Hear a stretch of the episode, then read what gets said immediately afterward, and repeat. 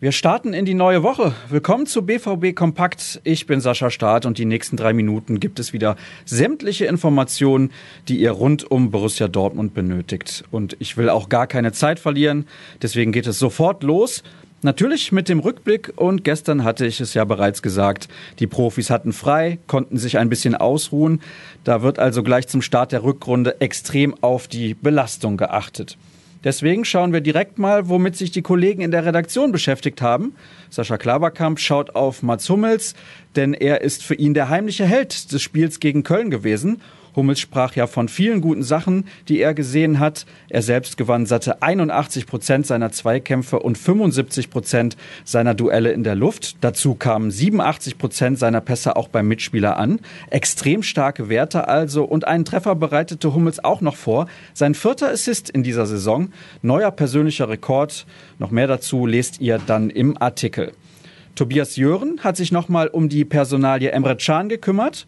Der stand nämlich beim Spiel seines Vereins Juventus in Neapel nicht im Kader und das heizt die Gerüchte direkt wieder an, zumal die Gazzetta dello Sport berichtet, dass der Wechsel sehr zeitnah über die Bühne gehen könnte. Michael Zorg wollte sich dazu nicht konkret äußern, aber auch nicht ausschließen, dass der BVB auf dem Transfermarkt nochmal zuschlägt.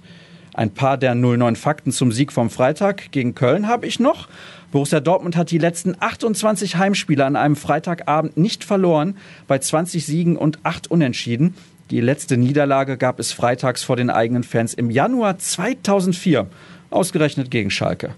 Und die zehn erzielten Tore in den ersten beiden Rückrundenspielen sind auch sehr bemerkenswert. Das gelang zuvor nämlich nur Borussia Mönchengladbach. 1966-67 waren es für die Fohlen damals sogar elf Treffer. Womit wir vom Rückblick auf ganz alte Zeiten zum Ausblick auf den heutigen Montag kommen.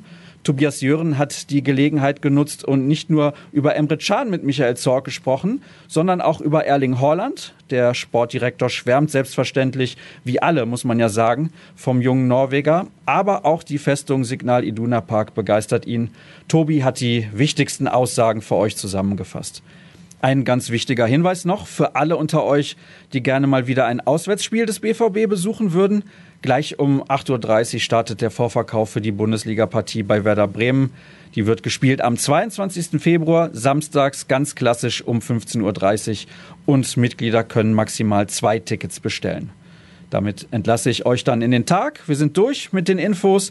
Falls etwas Neues passiert, erfahrt ihr das unter ruhrnachrichten.de und noch schneller wie immer bei Twitter.